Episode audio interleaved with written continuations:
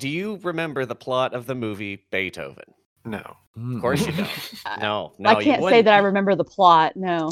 You wouldn't remember something so traumatic to the young person's psyche. So beyond Charles Grodin, Moog synthesizer enthusiast, being a beleaguered father who has gotten a dog for his family because whatever, it's fine. That dog's too big and very drooly. But you see, the actual conflict is with the nemesis or villain of the movie, who is the veterinarian who is attempting to secure Beethoven because he needs dogs with big skulls to test bullets. Oh my, what? Wow. What? That is what? Dark. Oh. Yeah, that's like Brothers Grimm unfiltered.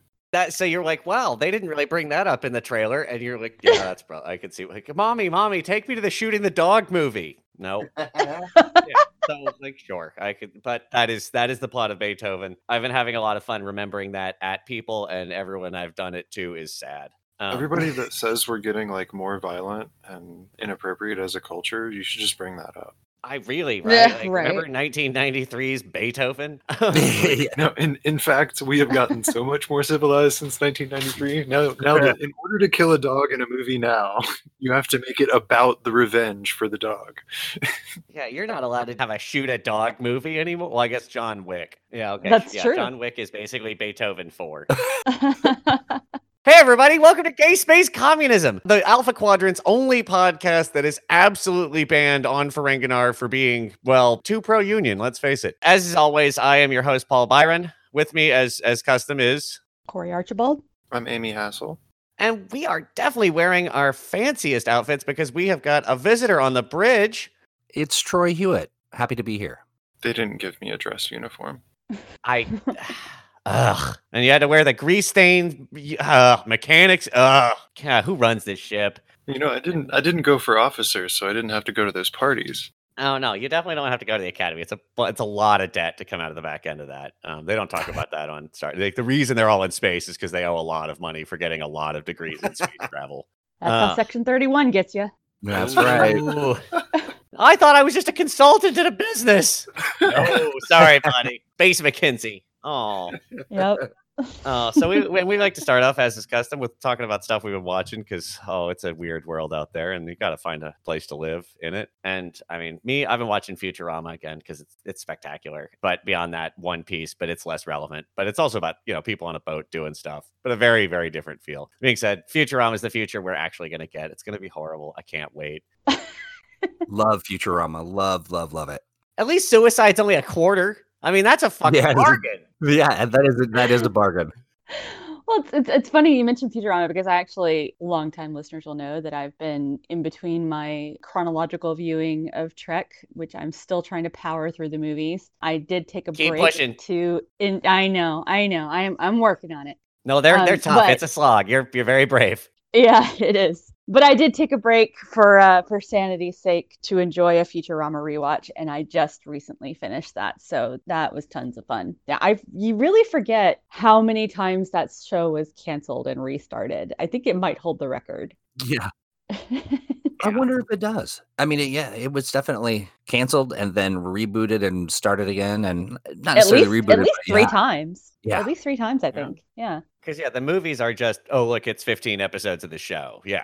Right, right, right. But yeah, like they are clearly they clearly have thirty minute act breaks in them. Right. That was uh, that was a good little like mental break that I think has sufficiently prepared me to dive back into the films. And I'm really trying to just power through the films so that I can start enjoying Next Generation again, because I really just want to get back into uh, into the stuff that I the content that I really love. Oh, but see, right before that moment happens, you're going to have to watch Generations. Generations uh, is not that bad. It's well, I'm sorry. While I appreciate it does share a villain with the only comic book movie, Tank Girl. That's its only redeeming val- factor. Like otherwise, it's like, not like, that bad. Corey, you're going to have to break this stalemate later. Thank you very much for that. Yeah, I, I will I will take notes. I tried to take, you know what, when I was watching the first movie, because you guys had warned me about those long pan shots, I actually was like trying to take notes and try to like, you know, jot down my thoughts in the middle of the long pan shots. And there were so many of them, and they went on for so long that after like ten minutes into the movie, I just gave up on that plan. No, you just right. let your mind float away. Again, it's nineteen seventy-nine. You're high as shit. You walk into the movie theater. You spend two and a half hours staring at big, beautiful space paintings. And there's like an episode of Star Trek that happens during it. So you would be a, like a marijuana high, not a cocaine high. I guess. I, oh, I can't imagine that the cocaine community is a big fan of, of the Star Trek movies. Except for the J J Abrams ones. Right. Why isn't it happening faster? Go, go, go, go, go! Fast forward through the long pans. Yeah, I like it. Oh, uh, well, Troy, what do you? What's your? What's your? Uh, well, I mean, we know you're a Trek fan. You're here because you're here for this. One hundred percent. I'm I'm here for this. But what, yeah, what you've been watching lately that's keeping your mind off the, you know. So what I've just binged, and then I did it again, was the Amber Ruffin show. Uh, Amber Ruffin is just a gift to this world and uh, a treasure to be protected. Uh, absolutely adore her in every possible capacity. And so um, really enjoyed checking out what she's doing. And she's got a show on, on N B C, and it's been fun kind of seeing she published a book. So I've been really getting into that. I've got some entertainment debt that I'm trying to pay off right now. So I I didn't get into the, you Wait, know, uh, no. WandaVision. You don't get to say entertainment debt like it's just something people say ever. Yeah. Yeah, oh, wow. Jargon alert, this. jargon alert. Yeah. Boom. Yeah. Fire that klaxon off. Yeah. Yeah. Yeah. I'm happy to, uh, I'm happy to explain. So my day job, I work in uh, video games, and I've done that for about twenty years, and have recently uh, pivoted to supporting tabletop roleplay adventure publishing. And because of the nature of the work, I am so deeply surrounded by the nerdiest of the nerds, like the people who have contributed to Star Trek and Star Wars and their canon, and have written, for instance, uh, Green Ronin's the company that I work for. They have The Expanse. And so that is that whole sci-fi piece, you know, you've just got to be immersed in it. And so rather than sort of being a moment where I can go, oh, I w- can't wait to watch this program, it's more like, oh, I've got to watch this whole program. I it got to, like, it's part of my daily dialogue. So that's what I mean by kind of this entertainment debt. I've just got to catch up to the zeitgeist. And also just when you're posting on Twitter and Facebook and all of this stuff, you know, you got to know that in uh, The Expanse, there's a whole, um, almost like a pidgin sort of English that is uh, take on this sort of Of, um, maybe Creole or, yeah, you no, know, it's, a, I it's the patois of the Belters. Patois, yeah. That's it. Thank you. The Belters. Yeah, exactly. And so, so I got to learn that. I love when they do that. Yeah. Um, it, and, and so I guess it, I could have, it's not as though it is the worst issue or the worst thing to have to deal with at a job, but I do find sometimes I get stacks and stacks and stacks of things that I've got to watch or read or listen to. And it doesn't necessarily feel like I can just sort of let go in that moment. I have to kind of study it. Uh, yeah. Wow, it sounds a lot like you found a job that gives you Marxist alienation for the very cultural items that are supposed to alleviate that very feature of our society. What a poor choice you've made. Yes, it sort of chose me, but I'm going to take a snippet of that recording, and it's going to become like a ringtone or some kind of just a little button I'm going to push on my desk. It's such a just, vicious analysis. I'm sorry. That's what I mean. That's what we bring me here for. Um, I love it, and I feel more complete. I'm sorry to hear that. That's that's tough, uh, but like I'm glad. Yeah, we're glad to have you. That's very cool stuff to be working on for sure. Oh, it's fun. Absolutely. And I don't want to sound like it's a slog to have to be so entertained. I got to um, watch all these cool T V shows and pay really big attention to the canon. They pay me for it. Yeah. uh, I'm just saying nerds are a lot of work. Uh, yeah. Meanwhile, Corey's watching Star Trek through again in chronological order for no money. So who's the chump? Yeah. Um, yeah. yeah. There you go. Oh, no, that's what, Amy, what do you, what do you, you been watching stuff lately? No? Yeah. Well, I've kind of um, put my randomized watch through of all Star Trek on hold. And I don't know, I was kind of down this week, so I just kind of watched But I'm a Cheerleader like five times. So great movie. You should all watch it a couple times. I have a vague recollection of that. It's uh, a nineteen nineties indie gay movie. nineteen ninety-nine There oh. we go. Okay, so just at the tail end there, sorry. Deep nineties aesthetic, though. You know the person that did, uh, what was it, Russian Doll? Oh, shit, is it her? Yeah, she's the main character. Of course, she ah, fucking, yeah! And, um, yeah. Oh, wow! And she's like a lesbian, but she's a cheerleader, and she gets sent to conversion therapy camp. Oh, and, and there's like, the goth girl, and they have those runs away with her girlfriend. Oh, yeah, that's yeah. Right. Oh, it's so good. Oh, it's and fucking RuPaul is the goddamn um, oh, one of the conversion yeah. counselors. Conversion so, he is so counselors. Good as that. Like, it's oh. I keep, now I remember exactly what you're talking like, about. That is he so plays good. An ex-gay with such vindictiveness. I mean, it feels like he's heard this song before and knows all the oh, words yeah. pretty well. Oh, yeah. Now, is this the one that had Macaulay Culkin in it as nope. well? No, okay, that, there's is, that is Saved, where he goes Thank as a you. He is a wheelchair user who goes as a roller skate for Halloween, which is fucking genius. It's so um, genius, yeah. Which is also like, yeah, if you're gonna watch like three movies that were about Christian the camp. Best movies of that kind, you would watch But I'm a Cheerleader and that movie, and well, I don't know what the other one would be. Um, we're gonna call it Sleepaway Camp and move along with our lives. Sounds good. Those of you who have seen Sleepaway Camp will know that that was a joke, and I don't know what movie to actually put here. Um, the weird trans panic murder movie is not the one to do. Uh, thank you. Wow.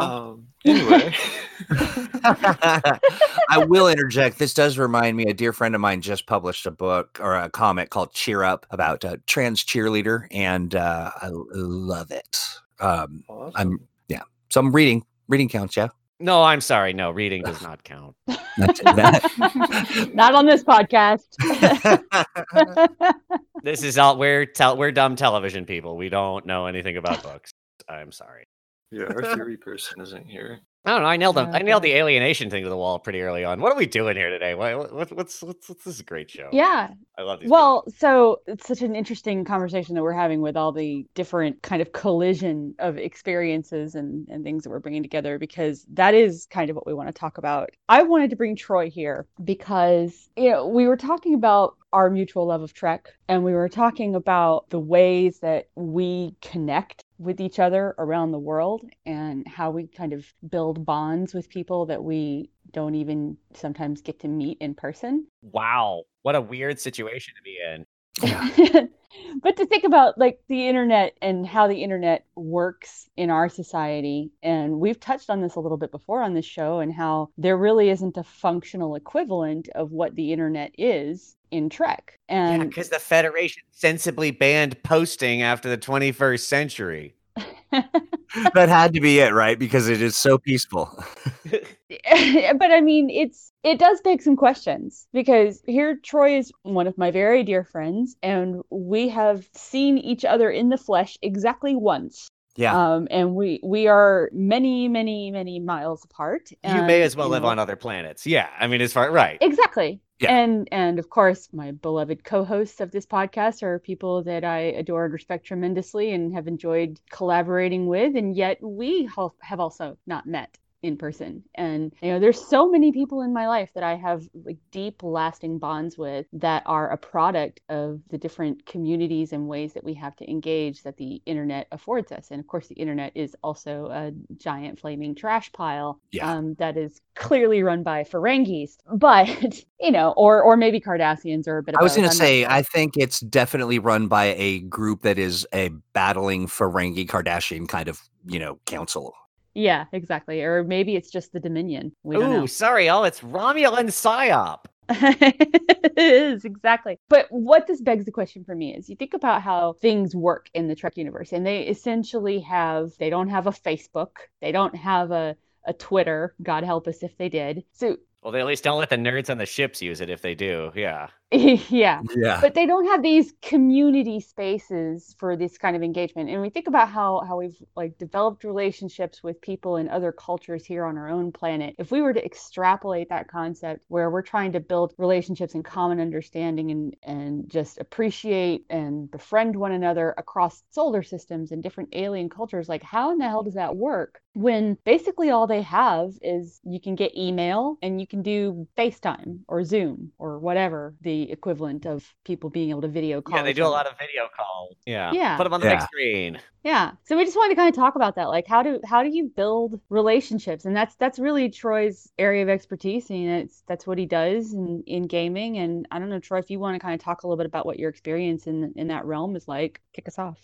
Absolutely. So I think that there's a thing that happens, especially early when the internet kind of first came around. There was a lot of like, what are you doing tonight? Uh, oh, I've got a uh, an appointment. But really what you're doing is you're meeting some friends online to play a video game. And it was really challenging to try to, to say that and keep a straight face. But what ended up happening, just because people are people, much like Corey, you and I have only met in person once, but we've been through a couple things together. And beyond just sort of scorekeeping and some of the competitive stuff that comes out, one of the things that bubbles up within uh, online community is communities of people who just help. In every game that I've ever worked on, in every game that exists that is sort of a perpetual world game, these communities grow that are really just there. Like, they're not competitive. They don't want to battle or fight. They just want to be helper people. And that takes a kind of an interesting sort of altruistic sort of, uh, I'm just here to help. And without any expectation of exchange, without any sort of come back or come to my church or come to my, you know, like there's no, it's not a transactional thing. It literally is people who are just like, and be good and be nice. And and it is a universal thing that happens across games. For tabletop, it was only up to the pandemic when people were like, ah, maybe we will do some of this online. And they're experiencing the same kind of thing where at first it's a little weird. You don't get that sort of face-to-face kind of stuff. And someone's telling a story. It loses some of its connectivity when it's all digital. And conventions are where it's at for tabletop roleplay nerds. And not being able to go to a convention is, you know, rather than joke about it, uh, you know, I'll say that it, it it's really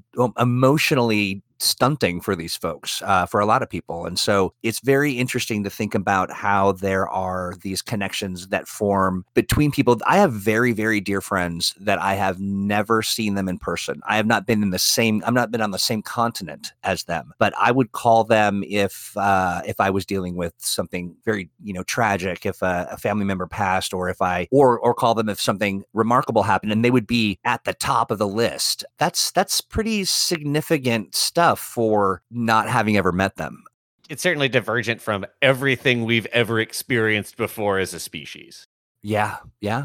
Right. It's weird. It's a very strange, yeah, it's a strange time to be alive where those relationships can exist. Because like it used, again, anytime prior to eighteen fifty, nothing moved faster than a horse. Right. And after that, you still haven't, we're only just now at the point where, oh, you can have like a full-fledged engagement with someone and conversation that's not just letters back and forth, which again, you can have a correspondence relationship. Thousands of people did it over the course of time, but like, wow, is it different and easier with the kind of real, like getting FaceTime kind of conversations where you're getting facial expressions, you're getting that small stuff, the sort of into right. little things that you just wouldn't capture in the formality of long form script, for example, or telegrams for another. Right. Yeah. Yeah. In the context of Trek, you know, what's interesting for me is how they have managed to, the concept being created without that sort of connected sort of world that we're living in now, having informed the idea, there is this adherence to an honor or to a respectability. I have to wonder what's going on on the surface of the planet. Like everybody can't be as, as calm and cool and collected and thoughtful, you know, as uh, somebody who's gone to Starfleet and is now on a ship and working collaboratively, being buddies with everybody. There has to be a place where fistfights are happening.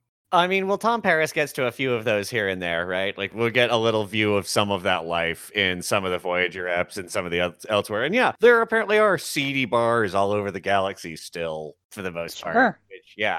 Yeah. War finds himself in a number of those scrapes. Yeah. I mean, within Trek, there's like this article of faith that they're past all that B S, you know? Yeah, yeah. Even though like on camera to make anything interesting happen, you can't be past that B S. You know, like a real Star Trek civilization as they describe themselves would not be worth making television shows about. Like, oh, all these people are hungry. Oh, well, we feed them. Okay. Yeah. But, but that's kind of the point that we're getting at here is that, you know, it, that assertion is made certainly about humans, you know, the people of Earth, like, oh, well, Earth evolved beyond that. You know, now we have the Federation and doing all these great things, and Vulcans similarly. But beyond the member planets of the Federation, they're certainly engaging with all kinds of alien species that are not in the same stages of evolution, we'll put it that way, or, right. or they just, that's not their their cultural interest. And so how do you effectively build camaraderie and relationships with these radically different cultures? You know, you can't just use that, oh, we've grown beyond that caveat. And I know it's a, it's a writer's shortcut, and we're we're constantly trying to compensate for writer's shortcuts on this podcast, but and in life, really, I mean, just generally. Yeah, but... yeah, exactly. A lot of this reminds me of sort of some of the things we talked about, a way that the life works on the ships, right? Like you spend a lot of time in ten forward watching Data give a flute solo or playing four D right. chess. or And so like the way that the ship camaraderie works is very clear, right? Like those people all have a very tight, like, ho- like they don't watch television, apparently. They go do holo novels and have sex with light beams, and then they listen to Riker play jazz. And so like a lot of their engagement is kind of, it seems in it, not necessarily forced, but the system is encouraged, their lifestyle is encouraged to have and drawn around that, but it still does leave open the, that whole space of, well, okay, but like also you're friends with people you used to be on ships with. How do you keep up with that? Yeah, like what is that? Yeah, yeah. Okay, okay, here's some headcanon. What if there is totally social media? It's just after a few hundred years of having it, people are like, well, you just can't do it if you're a public servant. This has caused too many problems. There's like, nope. You can't like, even talk about it. Right, interesting. So, Troy, I'll ask you, what does then civilian like social media look like three hundred years from now? You know, I feel like we have been, uh, our science fiction writers have been so spot on in some of the ways that they've described what the future will look like. You know, if we're talking about uh, Blade Runner, or we're talking about uh, the... Ooh, the eugenics wars were a hoax. That's the kind of thing, right? That there, you know, that that exists. And, you know, like I've seen in, in, in several episodes, you know, you run into uh, societies that aren't, that don't have a, a discipline of war or, a di- or, you know, sort of that tactical, we're going to do this by the book. And here's the chain of command kind of thing, whether it's the go lucky, you know, everybody's happy and they're all fed and everything's wonderful. Why? What's the sinister thing that's happening here? Or it's the, you know, kind of war-torn kind of thing. When I think about Earth outside of the context of Starfleet, what I want is a society that has come to terms with what brings the worst out in people, that it's not the tool, it's the tools that are using it. Uh, the, the hey. you know, hey, like that. Um, uh, yeah, sound. We have to stop the pod for a second. That was fantastic. Thank you so much. Um, you uh, are free to use it on merchandise. Um, I just want a t-shirt. But yeah, no, for me, it feels like regardless of how um, sort of buttoned up and mute, everybody on uh, on the bridge, everybody on a ship has a, a language of discipline that is very clear. They've all been through Starfleet. They know the, the drill. But I have to imagine that because of the elevated understanding and commitment most of the time to being, you know, the best human possible, that that has to be a stronger notion than what it is now in our time, uh, just as civilians. There are people who have great ideals, but it's sort of broken up amongst like, you know, what are your religious values, or what are your, you know, are you a secular humanist? Are you a, a democratic socialist? Are you a Republican? Are you a, you know, all of these things. And there's not really a unified understanding or, or acceptance of this is what people need to live, you know? Um, and so, yeah, I would hope that on the ground, on the planet, that there wasn't so much, you know, like the, uh, uh, you know, I don't know, just uh, U Anon, like eugenics war anon, or like, you know, no, yeah, like whatever the QAnon sort of corollary um, I would mean, be. The- The Q connection is already there, because like there is ah. a mysterious super being that most of the time you don't hear about, but there is like a creepy paper that like every Starfleet cadet has to read about Q. But like you don't tell every civilian like, hey, there's a race of super gods that just like could show up and fuck everything up for you at any time. There's nothing you can do. Just hold on to that in your head forever and then right. not talk about it. There's no point in telling us about this. That like. Yeah, you, yeah. You, you click on a YouTube video and it's like uh, what the Federation hasn't told you about the temporal Cold War. Right? Yeah. Like, I mean, there's some, comes a point where some of these things, yeah, like there is no point in telling me about Q. It's like, yeah, Q shows up. Right. All right. What am I gonna? All right. Okay. Fuck. Uh, I guess water is water's lava now. Dang. Right. Yeah. Um, yeah. I'm dressed as a clown. Okay. Great. Where do all these mariachi guys come from? But like, no, it's uh, we've talked definitely about that. The I mean, the the poster, the, the iconic poster boy and or poster poster boy. You get it. Um, it's it's yeah. the Bashir Fun Pack uh, quartet of other people with brain enhancements, and it's the weird mustachy one. He's very it's it's there's the entire there's two or three appearances of this group, but it's other people that have had their brains enhanced, and there's one that's just too erotic, one that's an old doddering guy, one that's always in a coma, and then one that's absolutely a Reddit user. And right, yes, right, right. Like, oh, they see it. They're so close to seeing it. It's start like the writers are like, they, we've got it. We're getting the letters from these guys. We see what you right. like. We're, we're gonna, yeah, right. How close can we get to this without pissing off our fan base? Yeah. Uh, this is interesting. You know, the one thing I did, I am thinking about that is specific to sort of the, the sort of the Trek world is they really did play around with kind of people who were addicted to the holosuite. Yeah, Barclay is yes. everyone's the most relatable Starfleet because he's like, why? I don't want to get in that. That's all very scary. What we're doing is scary. Right. Yeah. Yeah. I mean, and, you know, there's a corollary to people who are playing M M Os and they're sort of uh, what we would call cat assing it, which is just like, you know, or I'm not going to repeat all the terms because they're, you know, uh, they're grody, but people who are just basically kind of living amongst a mound of their, you know, kind of uh, Uh, uh, yeah, no, we get it. It sounds revolting. Food, food, food, food boxes, food boxes that they've ordered, um, you know, empty pizza boxes and things. And that it doesn't, I think, speak, in my personal opinion, it's not as much about a person's capacity to handle a game and to not want to just kind of pour their whole every moment and every waking existence into it. It's more so that there's some really difficult things that don't jive well with the human condition that aren't the game. And, you know, people can get pretty miserable, but uh, that was kind of what happened with Barclay. I mean, weren't there some other issues where some other people... I well, know he, that was making, he was making holograms of his, co- of his coworkers to boss around and then have sex with, basically. Or it's implied, like they're kind of hanging on. On yeah. in that way, and you're like, oh, okay, just after this commercial break, he's gonna okay. Yeah, that's something's happening there. Like, I want to be sold soap, and he's gonna get a blowjob from a light, a Deanna Troi made out of light. Fantastic, right? Yeah, yeah, and he's definitely seen a naked, you know, uh, Data. Which again, none of that should be available. He shouldn't have. They shouldn't be allowed to do that. The computers, you're like, oh, I see. You're. It looks like you're making a sexual versions of your colleagues. You're fucking fired. I didn't even think of that. They would have fail safes in there that would be like, hey, you're trying to have sex with the captain. That's not going to work. Like, I think it's really remarkable how they always get a Viagra commercial to play on those commercial breaks. Hey. I mean, but they, they, they surely don't. I mean, they, they clearly, canonically, they do not have those kinds of safeguards because there's that whole episode in Deep Space Nine where Quark is trying to capture holo images of Kira so that he can. Well, now, hold sell on, her. Those are privately owned holo suites. That's a that's a different yeah. environment. We're talking about in the uh, you know, like on a on a federation capitalism, ship. Baby. Yeah, like incentive based economics. I mean, it's a privately owned holosuite operated on a Federation station. Well, it's a Bajoran station. Well, it's a Bajoran but... station. It's a very, very... See, that fuzzy gray area is a lot of room for yeah. independent contractors to disrupt markets. And also, Quark's not going to follow any regulation that's not strictly enforced. Right. Yeah. Or, or, or many that even are strictly enforced. Now, that attitude is more closely mirrors what we deal with now. I mean, people are just it, this opportunism and this sort of competitive stuff. And the other thing, too, is that there's really no channels. It's you are one click away from all of the bad things on the internet at, at all times.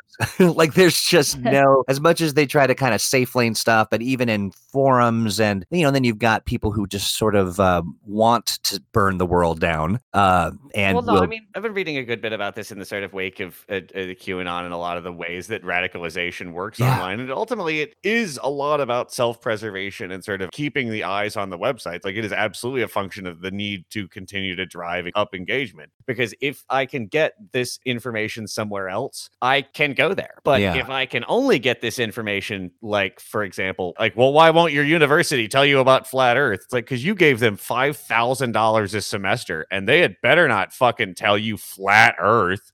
Right. Are you fucking kidding? But like, for free on YouTube? Yeah, they will tell you all the flat earth they want. They will, uh, and they, four or five hours. Yeah. There's an incentive to sort of drop you into these, like, intentionally pushing these these holes, because it's what keeps people on there the longest, because there's no other content that actually meets your demands in terms of your worldview and beliefs. And like, I think that that is in a large part because, like, that's just a function of the way they work, right? Like, they can't say, you should check out your local library.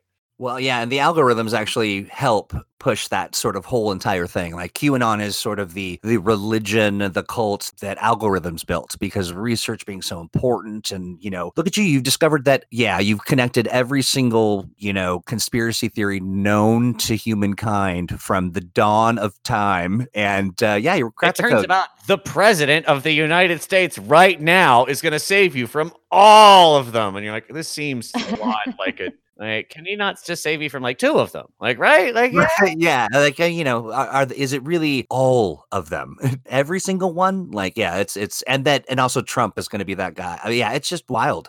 So I want I want to actually kind of pivot back to talking about how the holosuite influenced the cultural exchange, because we do see in several episodes that like certain holosuite programs get to be very popular and are spread around. There's that whole thing with the I believe you're speaking of Voyager. Vulcan Love Slave. Vulcan Love Slave, and then there's also the you know the Doctor's program or his well his holo novel that uh, that That's right, starts yeah. to circulate. You know, so there's obviously like holosuite programs have the ability to be widely disseminated, and they are enjoyed by people in different cultural settings and different contexts. And it seems like the main vehicle for cultural exchange, for lack of a better term, in Star Trek is to like physically insert yourself in that other culture, like by getting assigned to a ship, like, you know, the bridge officer exchange that Riker does with the Klingon ship. Um, yeah, but he slams know, that Gah like a pro. He's like, all right. Yeah, he does. He does. But I think just thinking about like the work that you've been doing, Troy, on tabletop games, which is, is certainly not my area of expertise, it seems like there is a connection here of a possibility where holosuite programs could be a vehicle for more distant cultural exchange like that and, and could help build that sense of community. Do you think that would fit?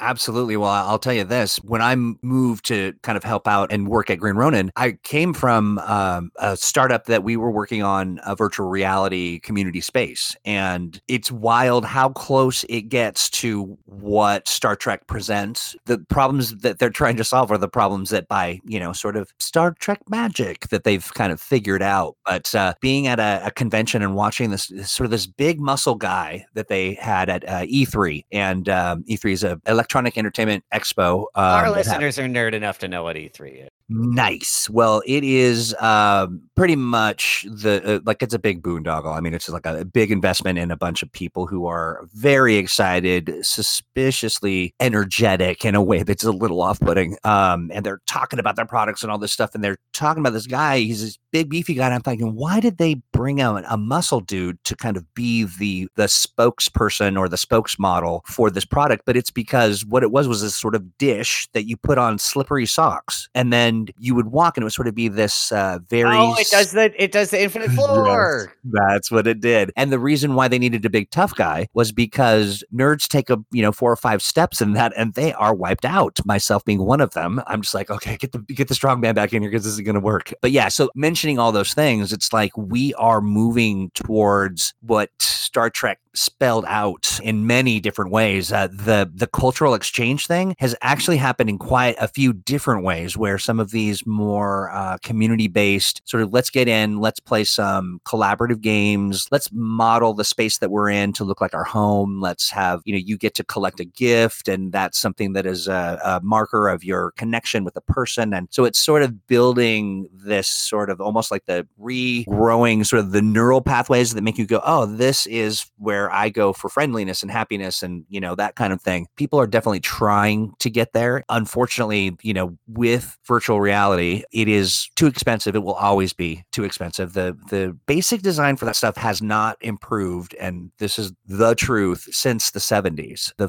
main functionality, that that big visor that you put on, there's some, you know, sort of stop gaps, which are like A R, um, this augmented reality, which are more like sunglasses that have sort of this film that you can then see things projected on, but it's not like the holodeck, but the motivations are there in some ways. And yes, it's all fairly new because, you know, honestly, not a lot gets done unless you can monetize it. And so that's what they're trying to crack the code on right now. Well, what you just described is Unimatrix Zero. Yeah. Yeah. You remember that episode from Voyager? I don't know if you've mm-hmm. seen Voyager. Yeah, oh, or it's where um, the Borg. It's where the people that aren't the Borgs, that when they go to sleep, some of them go to this weird magic island where They, uh, yeah. yeah, where they get to have a life and relationships with That's each right. other, yeah. and, and their names, and, and, and they yeah. may be on the opposite sides of the galaxy, but they're but in when they're regenerating, they're in this virtual space. It's biomes, and yeah, yeah, they don't have their. But augment- you do get to keep your batleth. Oh, but that no, that's a great example. I love, I love Unimatrix Zero. I had not thought of that at all in, in the leading up to this conversation. So that thing. I haven't thought of that for a long time, but I, having freshly remembered it, I, I do remember it being just sort of. Was it more than? Uh, was it a, like a series? Like, did it lead into sort of some? Uh, it, was, to... it was a, it was a two-part episode, and it did have kind of a longer effect on on Seven's character. It sort of sparked some changes in her character development, but it was a two-part episode. And you know, I, it's essentially it's it's exactly what you were describing. It's it's a virtual community that where they get to have complete lives and form deep relationships, uh, even right. romantic relationships that happen in that. Context. Right. So with agency, with choice, with yeah, yeah, yeah. Yeah. Yeah. Yeah. Very interesting. I, I definitely think that there are, you know, uh, unfortunately, because there is the entertainment as it is prepared for you and plated and says, hey, enjoy this video game responsibly. You know, like that's kind of the thing. But it, the onus is on you or your parents, I guess, ostensibly, or uh, whomever your boss is, you know, at home or at work or what have you. But there is a lot of things that happen on the internet that I feel beyond games, but also games are kind of adjacent to that. But I think of like uh, Wikipedia editors, that group of people. If if oh, we God bless it, some of them. God bless. Uh, yes. Most yes. of and, them. Yeah. Like, I don't know how to draw that line there, but many of them are very helpful. Thank you guys. Thank y'all. Yeah. And I, and I believe that there's, there's a lot they do that I just, I can't get that pedantic. I just don't have the time for it, but there, you know, like I think if we develop a, a, a Starfleet that, you know, there are going to be a lot of um, Wikipedia authors that will be joining up because they have that sort of order, but there's also sort of this understanding of, I respect you, you respect me. We, you know, we go through a protocol to, to resolve our conflicts. We don't just take it outside and, you know, might makes right. Um, Whichever one of us punches his hardest is right about which right. was the lead singer of Def Leppard. Yes, exactly. That is exactly right. Actually, that is the only way to resolve that question, I feel I like, agree. Because there's no there's no value in the information being right or wrong. So yeah, let's totally fight about that one. Um, yeah, yeah. No, but so actually thinking about Wikipedia is, is really interesting because, you know, we talked about how the equivalent functions of the internet as they exist in Trek is essentially just email and FaceTime. But the, the other big component, of course, is the, the database, the, you know, the, or the series of databases and the ability to query those databases. And I, I think in the future, people who are Wikipedia editors right now are just people who should be researchers and historians who should be getting paid for that work. Right. And they're they're not paid for it because our society doesn't value that activity as a as a way to extract money. But in a Trek-like future, that would be an inc- being able to capture the totality of those experiences and the relationships and the key historical moments. Like there's so much that needs to be captured and it has to be done correctly. Like that would be a highly valued activity, and those people would definitely have a place. And the deeper context of what was going on behind the, you know, sort of here's here are the facts as they have have we as we have agreed, you know, kind of the order of operations. But then if you look just beneath the page, they have a deep dialogue as to why this is removed, how, it, you know, so it's this living record of not only the actual fact, but how we got there and how, you know, it yeah. was sort of a negotiation. It's pretty, pretty darn fascinating. But it also you mentioned something that to me sparked a real frustration of mine. And that is just, you know, these helper communities.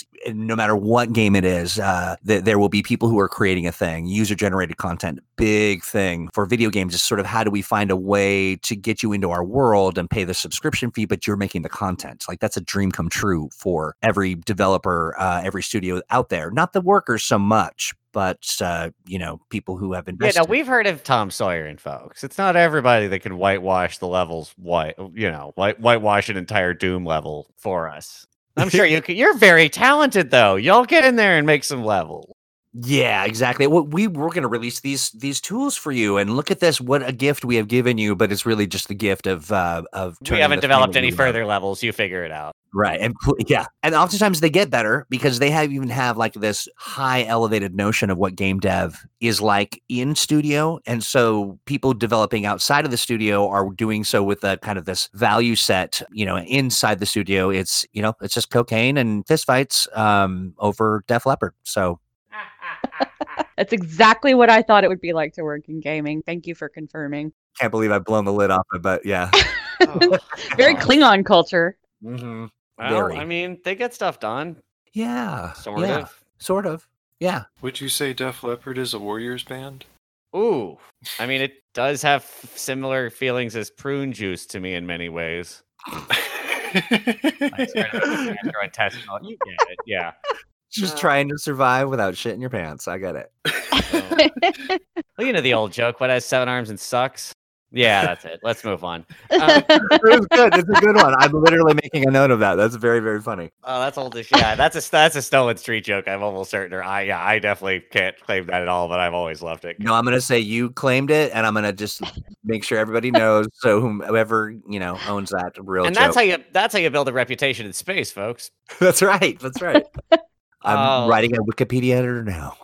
So, oh, uh, I want to. I so let's talk for a second about the other games Starfleet's played, because I like I want to get your thoughts on any of these at all. So the four D chess thing exists. It seems kind of a tedious game, and they have it in Star Trek because it existed in the sixties. And Gene was like, "Ooh, that's fancy." But otherwise, you got you got your weird handball. You got a little uh, laser tag, discus. You've got, uh, and we're talking like not like holodeck games included, but no games that are the holodeck.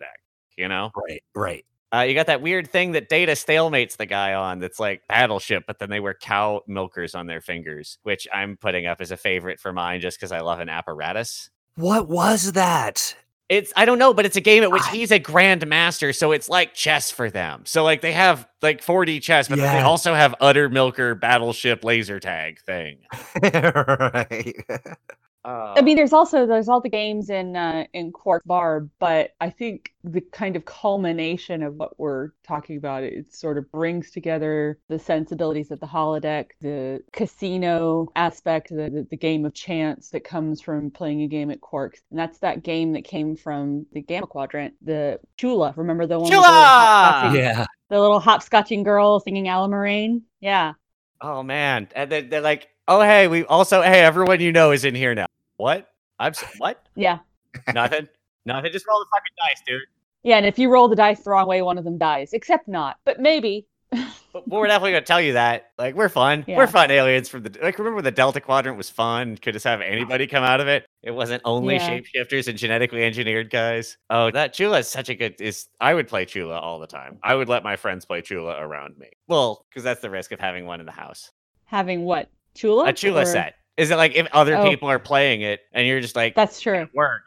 Yeah, you could just yeah. get sucked into it. You're like, oh, sorry, I couldn't make it to anything because my friend started playing Space Jumanji and now I'm fucking stuck here. Right. Space Jumanji. That could be really inconvenient. I mean, what if you were in the middle of like docking a spacecraft right? when you suddenly got sucked into the game? Very important. Like Bashir's giving someone a gynecological exam. Like, boom. Sorry. Like, I'm hello. Oh, hello. Anyone? uh, that, but that was a, I like that species. That species is great because that was their culture. Their culture was games. They loved like which appears their culture was apparently actually about crazy torture labyrinths. But they said it was games. That's right. That's right. What was the other? There was. Uh, I'm thinking of Quark's games. What was the? It was uh, this Davo girls, and he played Tonga. Davo, that's it, Davo. And yeah. that's the sort of roulette variant. And then Tonga, or I believe, right, is the a game that yes. they would play with Jadzia, and that's sort of like a poker, like you know, just guys being guys, playing kind of thing. Yeah, right, right. The big sort of big uh, tournament type stuff. Yeah, they had right. the weird spinny thing. Like they definitely gave it like very specific terms, but they never built a game. It's very clear. But they like, okay, but like in a game, you would like say the same word and then do a thing or a different word. And they would contrast. Bet, call, hole. Like they just reskinned poker a little bit and that at a wheel, which is nice. Their their design is so much fun for those. I think also, though, we should remember that those aliens, anyone that was familiar with their culture would know that you don't really die in the game. So it was kind of a big misunderstanding that everybody was freaked out. Well, exactly. And that's that's why these cultural exchanges are important. It was totally safe. I don't think it was torture at all. I think it was just like, oh, whoops. You didn't realize this was a video. No, I'm going to disagree with that. I think it was, it's torture if you if the people that are being forced to participate don't know why they're in there and they don't know that the experiences that they're having could literally lead to their death. Yeah, yeah. But who would think to say, like, after you offered to play play a harmless game with someone, oh yeah, this isn't really killing people. Like, we just told you it was a harmless game, you know? Oh, by the way, none of your friends are going to die. Wait, what? Right. Like, come on. Let me clarify. Yeah, they won't die. It'll feel like it, but yeah. No, it's like, no, I just told you it was a game. Right. That's what they told, that's what they told Ender in Ender's Game, and it was definitely not. It, it's sorry to spoiler alert for a thirty-year-old book, but it's not a game. It's real life. That's how it turns out. But uh, anyway. In my mind, I've got this this uh, game that I can hear Worf saying. It sounds like a Japanese word with a, like a kind of a hard consonant. Uh, Domja? No, I, I, I wish that I could remember. I've been thinking about it, honestly, since Corey and I kind of talked about the games part of this and, and what people do. I'm going to on... let you know. It's one, it's not cheating to be doing what I'm doing and using Wikipedia during and memory. Well, beta. My problem is I can't even remember. I, the, the If I could look up the word, I would be able to. But yeah, so... uh the games that they play on board, they always felt very boring to me. Like, I, I've got to find out. Here we go. Here we go. Okay, it's strategy and logic games. Kataskot. Oh, I'm sorry. I'm looking at Star Trek Klingon, an interactive movie game written by H- Hilary Bader, directed by Jonathan Frakes, and featuring music by Gregory Smith. Released in nineteen ninety-six by Simon and Schuster for Microsoft Windows and Mac O S. Wait, what? Yeah, what? This looks awful. Let's. It's got fucking uh, Galron in it. Holy shit. Oh, this looks awful. I'm sorry. Please tell me about the thing you want to talk about, because this is bad. I'm um, just saying, I'm looking at the Kataskot, and I'm looking at some of these. I, I found Domjot as well, and... for me, it felt like that entertainment piece, or that sort of uh, we're going to we're going to hang out and, and be sort of loose and cool and just wear our groovy, uh, you know, one piece that I remember, uh, you know, Riker wearing, sort of looking like an odd Starfleet fancy sausage of some kind. And, uh, you know. Um, but uh, but it was one of the aspects of the world of the program that always felt a little tacked on. And maybe that's just me. I, I bring it up as sort of like a, an interrogation of the notion. Like, I didn't see games and game time as that it, it didn't play as significant a role as I think it does for real. Well, like, well, we've talked a lot about entertainment in general and how people, I don't know, what are people's divergences? How do they distract themselves? And, yeah. you know, is it is it just that their life is so wonderful that they don't need really great games? Is that why the games suck? I don't know. Um, right, right. You know, and, and why why is there no rock and roll in Trek? Why is there only like soft jazz and classical music? Even though, the, again, the first song to go faster than this, than war, to go to warp was Steppenwolf's Magic Carpet Ride. Right? I mean, what is up? That is uh, that is a, right. a very narrow aesthetic. Like, why is that not the jam? Right. That, can, that should be Geordi and, and Riker's favorite song from now on. Like, hey, remember when we when we fucked our grandmas in space? Yeah! That was metal! yeah, no, yeah, they wouldn't get grandma with the trombone. Yeah. No.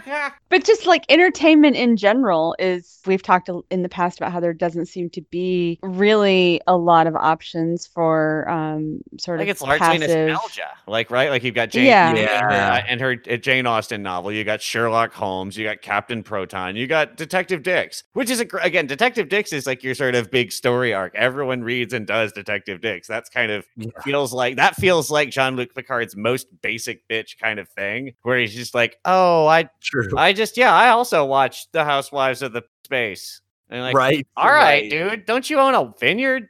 Yeah, that's interesting. You know, I, I wonder too, like, um, does that stuff go away, the the the drive to watch? Like, how much of what we do is maybe more controlled about, like, we go see that movie to buy that shirt, to buy that thing and the toy and the stuff. I mean, people get joy from watching movies and get joy from some of that stuff. But when you think about Star Trek, just in the, you know, embracing the the conceit of it all, if there are no movies anymore, does that translate as well to, like, there's no friction on the internet because we're all so very happy? Um, because the know? movie ended the way I did it. So I love, well, right? I mean, like, the Detective Dick story ends the way I chose to have it end, because I did it. So, like, I'm very That happy. Is something. I think it's Dixon Hill. Sorry. Um, Detective Look. Dick is the triple X porn parody. Ah. Uh, Which is also wildly popular. Yeah, he, yeah. Interestingly but enough, just differently. Yeah, you bring up something that's really interesting because there is this really wild, and I can't quite put my finger on it because it's so so grossly away from my ability to just even process it. And that is the don't mess with my canon. Like, oh, you yeah. can't cosplay that because you're not, you know, um, the same race or gender or uh, that kind of thing. You know, just these are my toys. Even if that person doesn't cosplay or doesn't whatever, but you are ruining something very deep and meaningful to them. You know, it that no show longer has an underlying skeleton that you have to follow in that way, where it's just no. Right. The Dixon Hill universe is just yeah, it's just a really nice nineteen twenties simulator. But you know, everybody got like when you get in and you're you're you know engaging in these holodeck stuff. Everybody got a costume. Everybody, everybody got to participate in, you know, kind of their way. I mean, that shit wouldn't fly on in Starfleet, like having some neckbeard scream at a, a woman of color who's dressed up like, you know, Captain America. I mean, like, well, so I what? Mean, on the other hand, fucking Cisco calls it right. He's like, I'm sorry, I find the Vic Fontaine game a little offensive. Yeah. And everyone's like, come yeah. on, it's fun. And then he's like, okay, let's do the heist. Um, interesting. Yeah, yeah.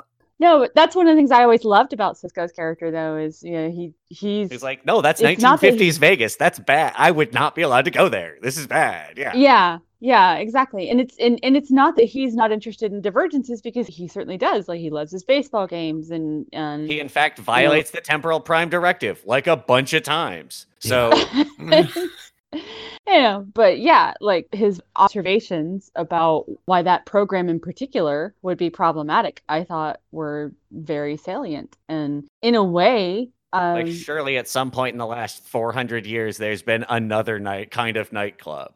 Well, th- yeah, and, and and there's the danger in, in retelling stories that way, even in holosuite programs, where you're rewriting history and you're erasing people's experiences. Oh, like having your plantain sort of wedding, you know, like your yeah. Planta- yeah. plantation. A plantain wedding is. I said plantain a, wedding, and I meant that's just plantation. A delicious banana themed event. It's fine. Yeah, it's that's like the a, triple X porn would, parody. That is the porn would, parody plantain wedding.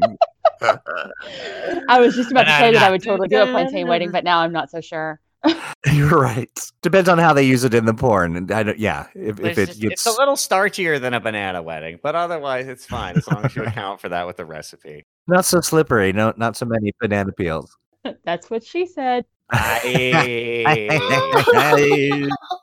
oh, oh, all right. So um, let's go ahead and say that we've been rolling for quite a while, and it's time to bring it to the conclusion. But of course, as we often conclude, we've got a dumb game to play, and it's, well, it's fucking dumb officer poker night at Starfleet. But oh golly, we've got out the prime numbered sided dice. We're gonna play a tabletop role playing game with Starfleet officers. Woo. We'll bring it to the table. Who's not? Who's not invited? Who's allowed? Who's coming? Who's DMing? Corey's DMing. No, no, no, no. You're go. Let's go Starfleet. Like we're po- like you're you're in. You oh, are, like you have the Starfleet canon of officers to invite to your tabletop role playing session.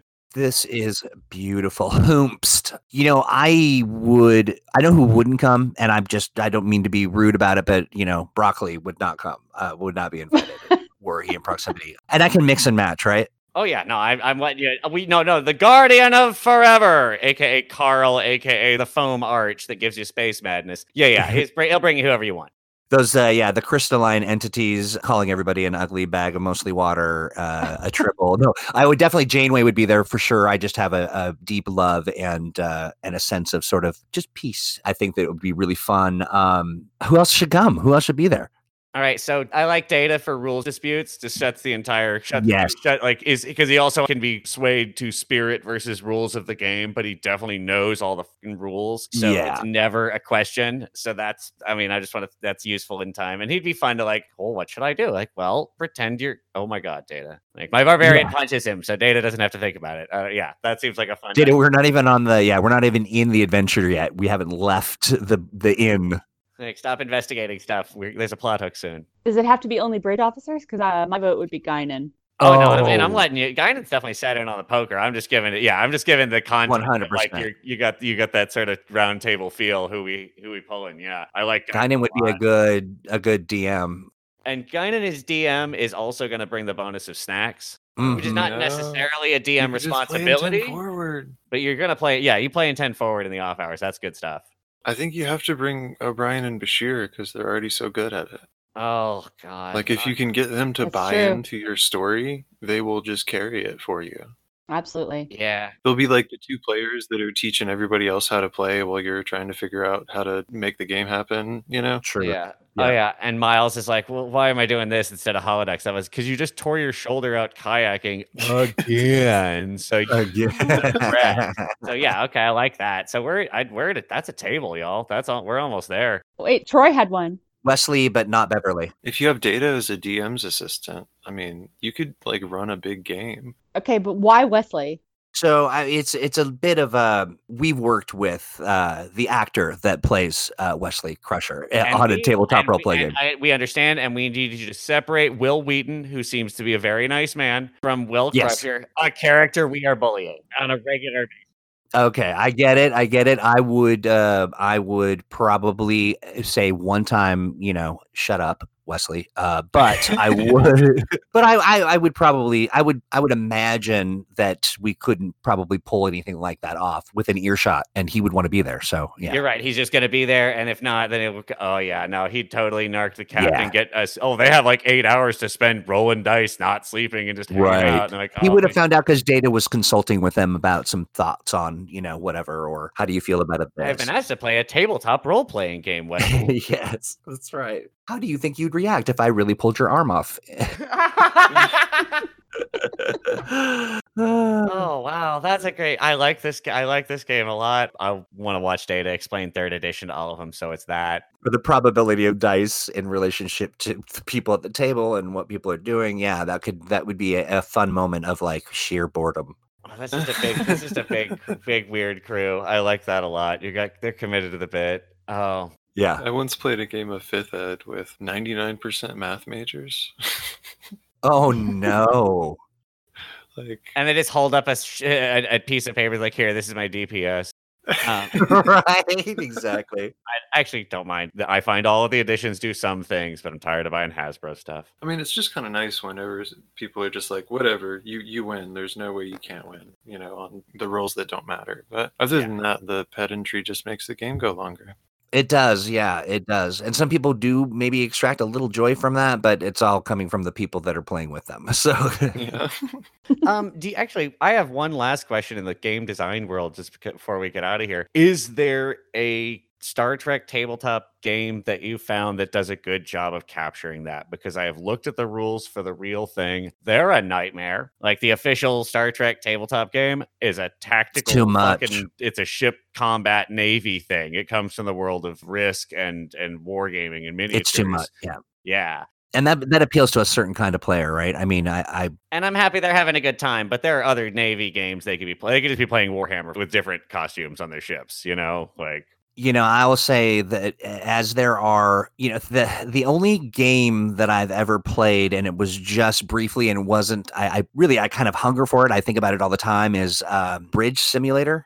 Ah, is that Artemis? Is that that thing? Yes, yes. I've seen that at cons out. It's yeah, basically it's this because it's. I was thinking about the same thing during the the because the the ship got stuck in the Suez very recently. That was the Ever Given. Yeah. But like that's what they're doing. It's twenty-five people on a four hundred meter long boat. They're all just looking at a computer screen and pushing a button and saying, "I don't know, sir. It's right. not responding." And they keep pressing Control Five or what, like whatever. Stop doing the thing is on their console. Yeah, and what I love is that you can do that. You can all get together in the living room and take different positions uh, on the bridge. Uh, you can also take those same positions, but be remotely bringing the ship together and sort of that theater of the mind. But that, that to me um, is something that got close, and it felt like I could feel almost uh, the sort of role play sort of uh, um, nerdiness, you know, come to fruition. Like, this is it. This is what I want to do for the rest of my life. But, you know, that that's it. I mean, any of the tabletop stuff gets really pedantic. Just, or it gets very, it's someone's vision of how Starfleet does a thing. And Starfleet doing Starfleet, doing Starfleet, doing someone's fantasy of Starfleet is not fun.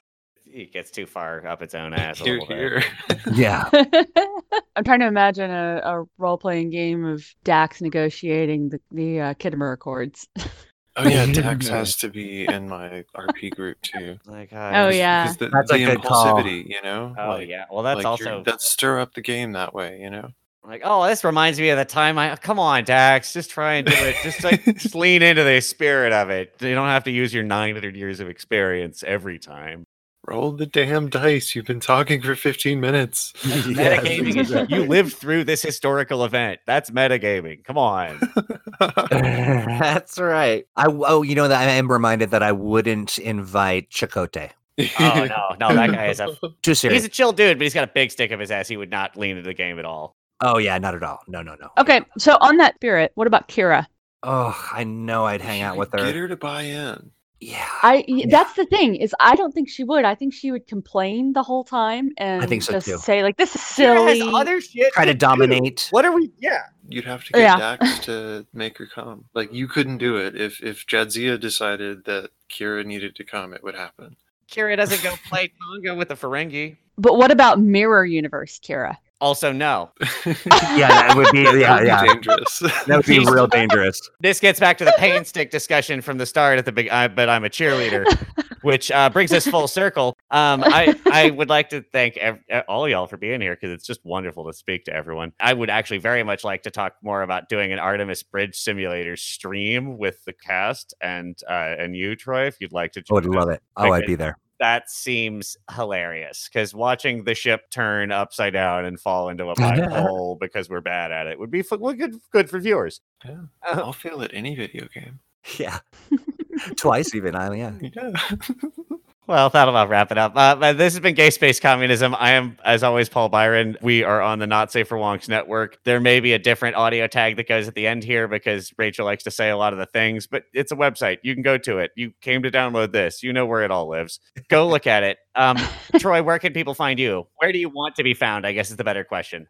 Yeah, just do a search. I am a black um, soccer player from Europe uh, named Troy.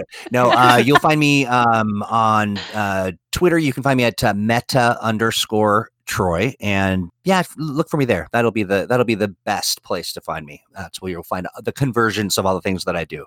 Well, I guess all that oh. leaves is um, Chula, Alamarine, count to four. uh, thanks, folks. This was fun. Well, I'm so glad you came on, Troy. This has been oh, a lot of fun. And thank you for having I, I know me. There's so much other stuff that Troy does. He he's kind of underselling his uh, his utility here, but um, I think we could find a lot of other topics to bring him back to discuss. That was a great time. We can definitely talk about more of this. I think our second season will be picking apart every other sci-fi show. So if you want to come, to, if you have one of those you want to pin down. Um, oh, we'll I'd be there for that for sure. But we'll what a, this was so much fun. Oh, and uh, again, everyone check out Star Trek Klingon, where Galron talks you through being a Klingon. Um, it looks absolutely agonizing. Um, and other than that, uh, my name is Paul Byron. Uh, this is Gay Space Communism. Everyone else say your names and goodbye to people. Yep. Um, this is Corey Archibald. Uh, I'm Amy Hassel. And I'm Troy Hewitt. Bye-bye. Bye. Bye. Bye.